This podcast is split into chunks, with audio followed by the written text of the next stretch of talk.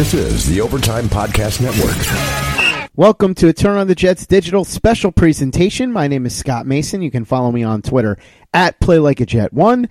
And we are going to continue our series going in depth with New York Daily News beat reporter and columnist Manish Mehta Last week in part two, we left off talking about the controversial tweet Manish put out about Muhammad Wilkerson and his drinking. And as we jump back into this, Manish, that wasn't the first time that you had had something to say about Muhammad Wilkerson. There was a column that you had written based on a visit that he had to Temple, in which a source had told you that Mo was looking fat. And that, of course, prompted a little back and forth between you and Brian Costello of the New York Post.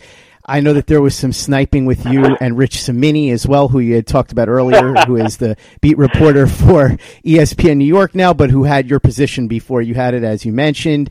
Do you think that there's a natural animosity between reporters on the beat in terms of you're all competitors, but that it kind of gets turned up a notch because of your strong personality, like you said, because I know that you had said something along the lines of Rich Cimini's just mad because he's an old man getting his butt kicked. And I know that Brian Costello also had said the big thing with you is that if somebody doesn't talk to you or isn't nice to you in the locker room, you take shots. So what do you think about the perception that you're at odds with the rest of the beat? Do you think it's an extension of that part of your personality? And also, how do you respond to the people that say that you have these agendas against people that aren't nice to you, and that's why you went after, say, somebody like Muhammad Wilkerson? Uh, well, I don't, did I ever say that Rich was uh, an old man getting his, who's, who's tired of getting his butt kicked? I mean, I mean, may, I may have. Yeah, I have no you idea. did. Yeah, you did. All right. If you, if you have that verified, I'll, I'll, I'll, hey, look, I got to be honest with you. It kind of sounds like something I would say privately. I don't know if I said that publicly. you may have Uh, deleted the tweet, but you definitely said it. It's Okay, uh, what, I, what, what I will say, uh, what I do remember about Rich, and this is what rubbed me the wrong way. And look, he's not personal. I, I, Rich is actually a nice guy. Sure. Mm-hmm. If anyone talks to Rich, he, Rich is a nice guy. We are very competitive. We're, we're extremely competitive. Mm-hmm. And as far as Brian goes, uh, uh, look, Brian's in a precarious position, and I don't want to speak on Brian's behalf, but uh, I can just speak from my vantage point. Uh, the Daily News uh, doesn't acknowledge the Post and vice versa. That's uh, I think that's a Daily News Post thing. Uh, uh, so, for example, if uh, you know if I break a story, uh, Brian typically will say uh, he will not acknowledge where he where who he's confirming, right? Mm-hmm. Uh, whereas if, uh, if if Rich broke a story, he he'll acknowledge you know ESPN New York, uh, and vice versa. It goes the same thing with me. You, I, I'm not typically. I mean, I've done it from time to time, but uh, but by and large, uh, I'm, I'm not going to say you know source confirms the New York Post sto- story. I'm, I'm you know that's just kind of like a. To be honest with you, I don't even know if it's an unwritten rule or a written rule. I, I, I guess at this point it's probably unwritten. I just kind of know that that's that's been the way that it's been since I got to the Daily News. Uh, and I understand that. I mean, those you know those are. The, I guess those that's that's uh, those are the rules, right? New York Post versus New York Daily News.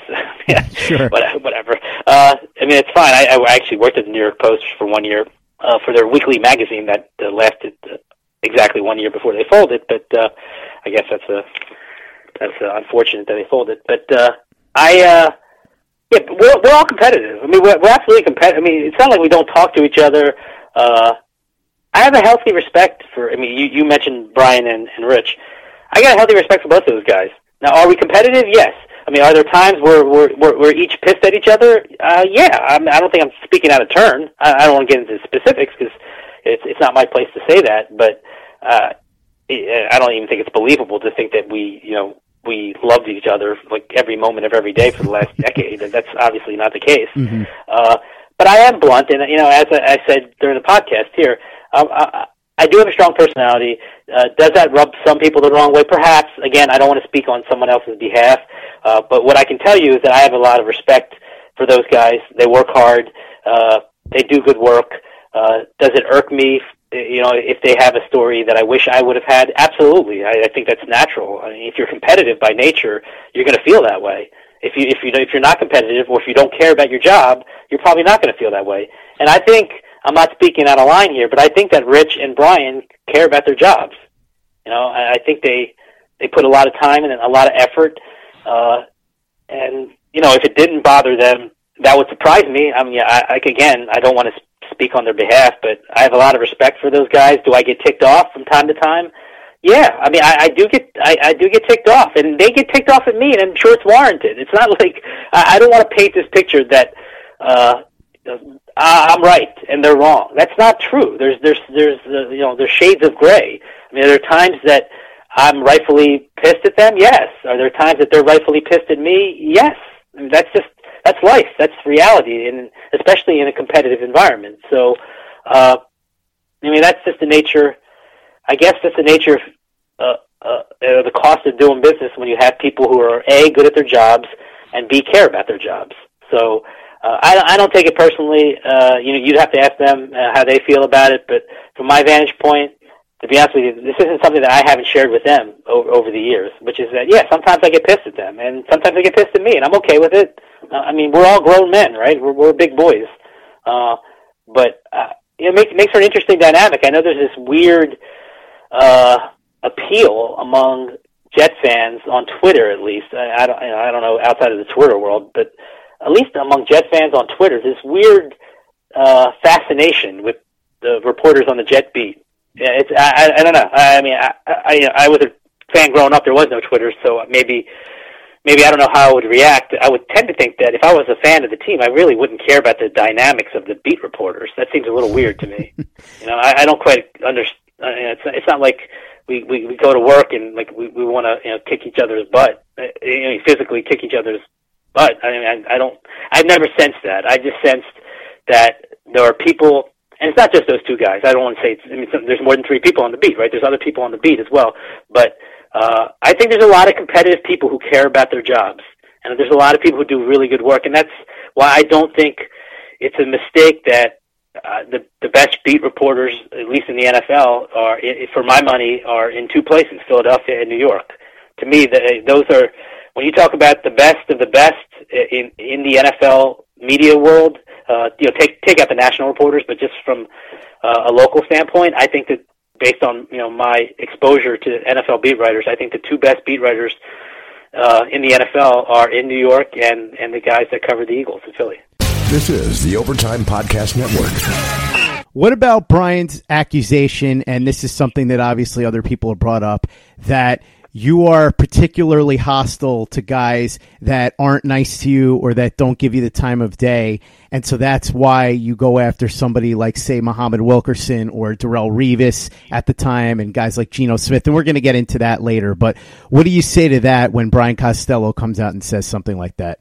Yeah, you'll have to ask Brian what his motivation was for for saying that. What I can tell you is that I've written glowing stories over ten years uh, about guys who don't particularly have a good relationship with me, and uh, there are some good guys that I have great relationships with that I don't really write that much about because they're not really good players or they're not exceptional players.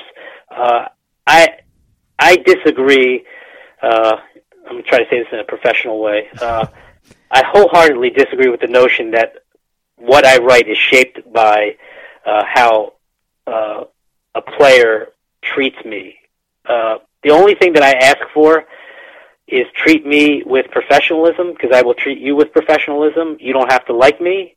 You don't uh, have to hate me. I, I don't care. Just treat me like a professional because when I walk into that locker room, just like when Brian Costello, Rich Cimini, everybody else who covers the team, when they walk into that locker room, it is a work environment. Now, is it more casual than uh, you know a typical office? Yeah, of course it's more casual. You know, half the time in the summertime, you know, we got shorts on and these guys are walking around. You know, they got their workout gear on. They're coming out of the shower. So yeah, it's a, it's a more casual environment, but it's still a work environment. So I've always asked everybody I interact with in that building, uh, from downstairs all the way up to upstairs, just treat me with professionalism. Uh, I treat you with professionalism and respect in in that sense, and I would just hope for the same thing in return. Does that always happen?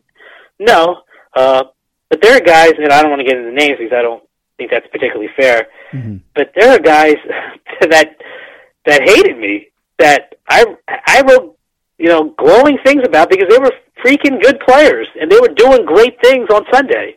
So I, I you know I, I do take umbrage to the notion that uh, I was critical of Mo Wilkerson because he was not nice to me. I think Mo Wilkerson's actions speak for themselves. Uh, I, I did not cut Mo Wilkerson, or I did not leave Mo Wilkerson in New Jersey instead of taking him down with the rest of the team to New Orleans. You I, I'm not the one who benched Mo Wilkerson for a quarter. I'm not the one who fined Mo Wilkerson. There are people who are employed by the Jets who did that. His actions speak for themselves. I, all I did was hold Mo Wilkerson accountable for his actions. And that has nothing to do with whether he's nice to me or not nice to me. This is the Overtime Podcast Network. What about Geno Smith? I'm going to read something that you wrote about him just after he left the Jets, and this was at the point in time when he was in consideration for the backup job with the Giants, which he eventually did sign on for. Here's what you wrote. Geno Smith should invest in a Gore-Tex coat, pack a scarf, and take his talents north of the border to revive a career teetering on irrelevance here. The wayward free agent quarterback's best opportunity to prove he can actually become the player he sees in the mirror lies in Canada, not the NFL. Okay, fair enough. But then we get into the part where you say, Smith's weekend meeting with the Giants brass prompted hearty chuckle across the league. NFL teams are yearning to win the Geno sweepstakes as much as they're yearning to win a couple bucks in a scratch off lotto ticket. He might be the least equipped person to play in New York, an immature, insecure guy filled with self delusion. Litany of missteps on and off the field the past four years has been chronicled. And then you talk about how New York is no place for a flawed, thin skinned quarterback. No major market makes sense for him. Can you see where somebody would read that and say, okay, those first two paragraphs, fair enough. But when you're getting into these very personal, borderline insults that people might sit here and say, I don't know, I think he's got a little something against Geno Smith. Well, I'll say this. Geno Smith, uh, I don't know about Geno Smith in June of 2019, but Geno Smith, at the time that I wrote the story, A, was immature, B, was delusional, and C, was thin-skinned. Those are all realities uh, of Geno Smith's makeup. The, everything that I wrote, and I could have gotten into details and backed it up, but I did not back it up because I thought that what I had written was more than enough. There's no reason to go even in more, more in depth about Geno Smith and his interactions with his teammates and his coaches uh, at the time that he was with the with the uh, with the Jets. So, uh, yeah, was he immature? Yes. Was he delusional? Yes. And was he thin-skinned? Absolutely. Those are all truths about Geno Smith at the time. This is the Overtime Podcast Network. You could see where, with such strong language, somebody might read that and say, wow, that's some powerful stuff.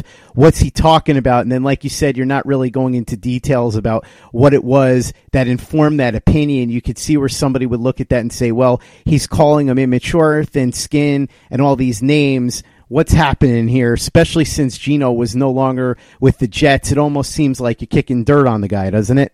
Well, look, I do cover the NFL in addition to the Jets, and he was a, a obviously a prominent player, a starting quarterback for the Jets. So the fact that he mm-hmm. wasn't technically on the Jets, uh, that doesn't really matter to me. It doesn't really matter to my bosses because I think I, I, I'm well within my job responsibilities to to write that if I if I want. In terms of the strong language, in terms of how people interpret it, again, I can't.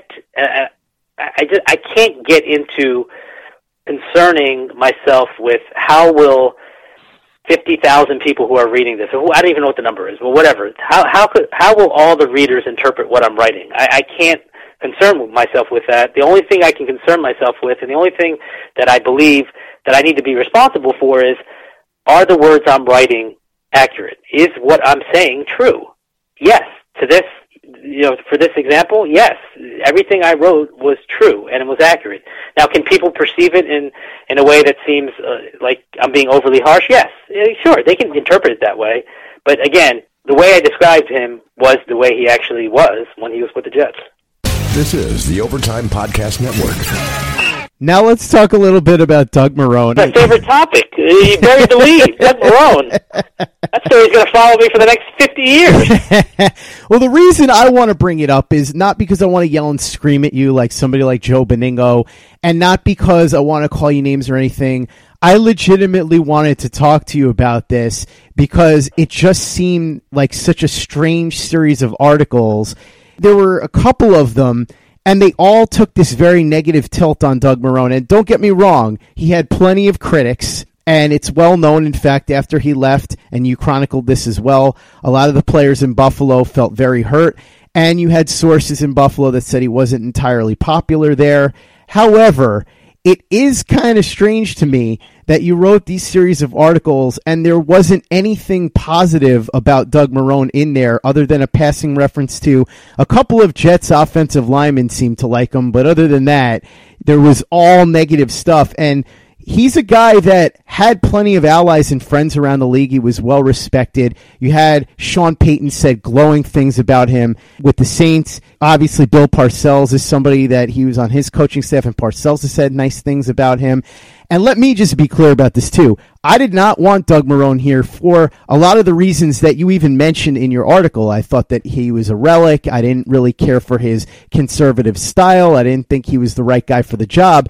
But can you see how somebody would read these articles and it would come off almost as, okay, Manish has an axe to grind here. He, he clearly doesn't want this guy to get the job because if you're trying to be somewhat balanced, there would be more positive coverage in there, right? It's not like Doug Marrone was 1 in 50 as a head coach. He had delivered the first winning record Buffalo had had in 10 years. He had helped turn that Syracuse program around. Now, don't get me wrong, Syracuse didn't turn into some national power, but we both know that they were in really bad shape when Marrone came in there. And when he left, he had brought them at least back to somewhat respectability. So you could see why somebody would read those articles and say, geez, what is going on? On here. This guy clearly is against Doug Marrone. There's nothing positive here. These are not balanced articles. You can understand why somebody would think that, right?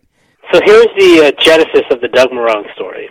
And I, I don't even know. I, I probably said this at the time. Uh, what are we talking? We're talking 2015, right? Mm-hmm. Uh, so Doug Marrone uh, opts out of his contract. He gets four million dollars. Mm-hmm. He opts out of his contract after he had told his team, and this is on video, in the, in the locker room after their last game, in which they beat the Patriots. You mentioned that they finished over 500 for the first time in a long time. Mm-hmm. They beat the Patriots. I believe that Brady played a quarter.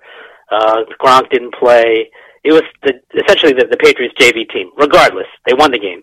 Mm-hmm. So after that game, in the locker room, uh, the Minnes, I mean the uh, the Buffalo, I guess in-house media had a clip about Marrone talking about family and sticking together, and just the irony of him leaving uh, maybe what a week later. I don't, I don't remember what the time frame exactly was. Was was was kind of funny to me. But uh, the reason that that uh, I started exploring and, and looking into Doug Marrone was this: he opts out of the contract. Uh, he gets four million dollars, and I chronicled this in the story that I wrote at the time. I just I don't remember the exact amount of time that passed. I want to say it was like 10 minutes. It might have been like 15 mm-hmm. minutes. I can't remember, but from the moment that the story broke that he was opting out of the Bills uh, contract to the moment he became the quote unquote favorite to land the Jets job was I want to say it was like 10 or 15 minutes or maybe 20 minutes. It was so outrageous. Uh, know, it kind of goes back to what we said in the what I said in the beginning about uh, Christopher Johnson telling people that firing Mike Maccagnan had nothing to do with Adam Gase when when any logical person would be like, well, that's you know, not true. Clearly, it had to do with Adam Gase. It's kind of like 10 minutes, 20 minutes, whatever it was, that short amount of time after Doug Marrone opted out. How in the world could he become the favorite in the Jet job? How is that even possible? Did he interview with Woody Johnson in, in those 10 minutes? Uh, or was there something going on that was maybe you know a little shady. So I looked into it. I, you know, I happen to know people in Buffalo. I looked into it, uh, and I said, "Hey, you know what? Let me find out what these people think." Now, clearly, the players are going to be upset, right? The players, and, and that came out, uh, you know, over the next 24, 48 hours. They were not happy with how he handled the situation. But I talked to other people, not the players, but other people in, in addition to the players. But just to get a general sense of what Doug Marrone's like. Is Doug Marrone, a, you know, is he is he a motivator? Is he a good coach? Uh, I I didn't know Doug Marrone. I had no history with Doug Marrone. I, I knew nothing, uh, you know, about Doug Marrone personally. I, I knew nothing. I went in thinking, let's find out about this guy, and the barrage of critical statements and thoughts uh, about this guy. And I didn't even include all the all the stories that I got. And I, I did this really quickly. I want to say I turned this around pretty quickly mm-hmm. within a, a couple of days. Uh, I mean, obviously, with the benefit of more time, a week, two weeks, three weeks, whatever, you know, you talk to more people. Uh, but again, you know, this is a timely situation where a guy, you know, voluntarily vacates a head coaching job in the NFL, which rarely happens, to becoming the, the the leading candidate of another one, another uh, opening within 10 minutes. Highly unusual. So I looked into it, and uh, I just got this deluge of stories about how he didn't treat people well in the organization, how he was always, you know, a sour puss. Uh, I'm going off of memory here, but uh, just kind of how he had this dour outlook. Uh, you know, you mentioned the football stuff about being conservative, and, and that's all accurate as well. But uh, that's a, the, the the picture I painted was the picture that that people gave me. If people had told me, "Hey, you know what? He's misunderstood. He's a great coach, and here's why," that's what I would have written. I didn't get that from people in Buffalo. And to me, that was the important story. What happened in Buffalo? Not that uh, people liked him uh, five years earlier when he left the Saints, or or 13 years or 15 years earlier when he was a, a position coach for the Jets. People change over time, uh, especially when you go from position coach to uh, college head coach to ultimately NFL head coach. You know, people get more power, uh, they get more autonomy, they change, and I've seen that during the course of my career with coaches. You know, guys, you know, they, uh, for whatever reason, you know, they they get a little bit of success, they get a little bit of power, control, they change. So, all of the good things that uh, people may have said about Doug Marrone in 2003 when he was the Jets offensive line coach were probably true. I, I didn't frankly care about 2003. I cared about 2015 and what just happened with the team that he was employed by. That was the focus and the genesis of the story, and I thought I captured the feeling uh, in that organization about this particular coach pretty well. Uh, no question. There were plenty of negative things being said about Doug Marrone and plenty to criticize. I'm just saying that you could see my frustration here, right? Because I've said this to you both on Twitter and I'll say it to you now. I think I've said it to you in actual conversation, but I think for whatever anybody wants to say about you, you're a very talented reporter. There's no question about it. I mean, you look at some of the scoops that you've broken, and I've said this to friends of mine that are on the beat. I think that you are the very best on the beat at breaking news. And the John Morton story is an example. You had that nobody else did. The Quincy Enunwa contract extension. We could go through a bunch of this. But as far as something like Doug Marrone, I understand that that was what was going on at the time in Buffalo, but it just strikes me as with all these people like Sean Payton coming out and saying that Dennis Allen and Doug Marrone had a huge hand in helping to turn around the New Orleans Saints. That's a very well respected guy, obviously, in Sean Payton. Bill Parcells saying great things about him. I'm sure he had his supporters in Buffalo. I'm not saying that there weren't more detractors and supporters. I'm just saying, as a Jets fan, what we're looking for as a overview of who the candidates are and who the next coach is going to be is a balanced look. And even if there's far more negative than positive, fine. But it just felt like there was absolutely zero positive in these articles. It seems like there's an agenda here. You understand where I'm coming from?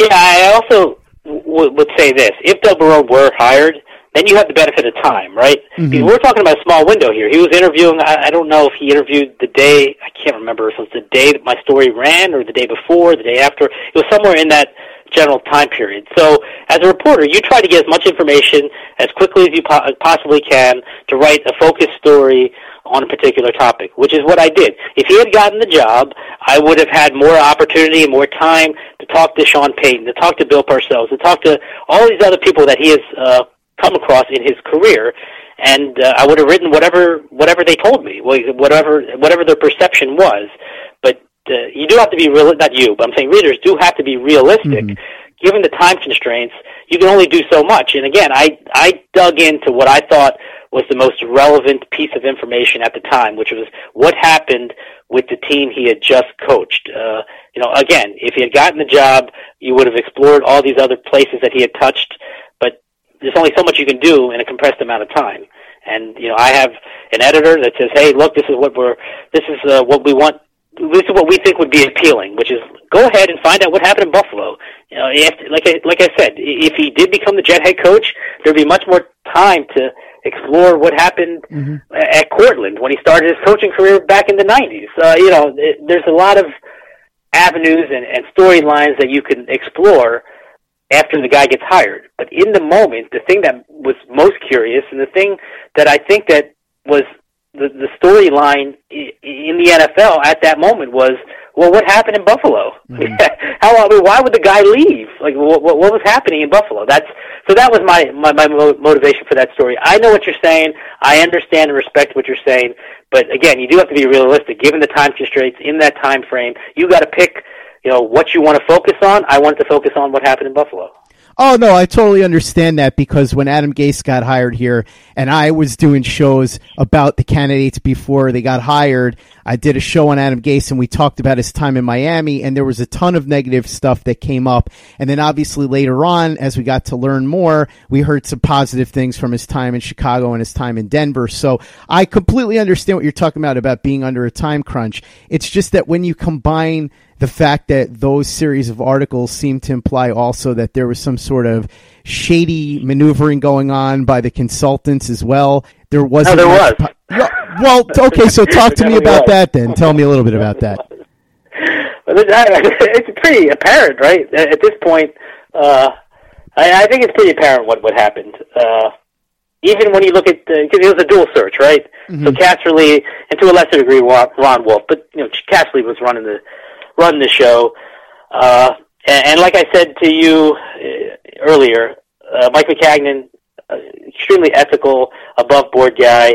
Mike Maccagnan got the job because Charlie Casserly was a consultant. If Charlie Casserly was not the consultant, Mike Maccagnan not only would not have gotten the job, in all likelihood he would not have gotten interviewed. He had never been interviewed for a GM position in his career. He'd been in the NFL for what uh, 20, 25 plus years. Uh, mm-hmm. That's not to say that he didn't deserve an interview. It's just the, the, the reality is that he had not gotten an interview. The reason he got in front of Woody Johnson was because of his relationship with Charlie Casserly, and I understand that that happens.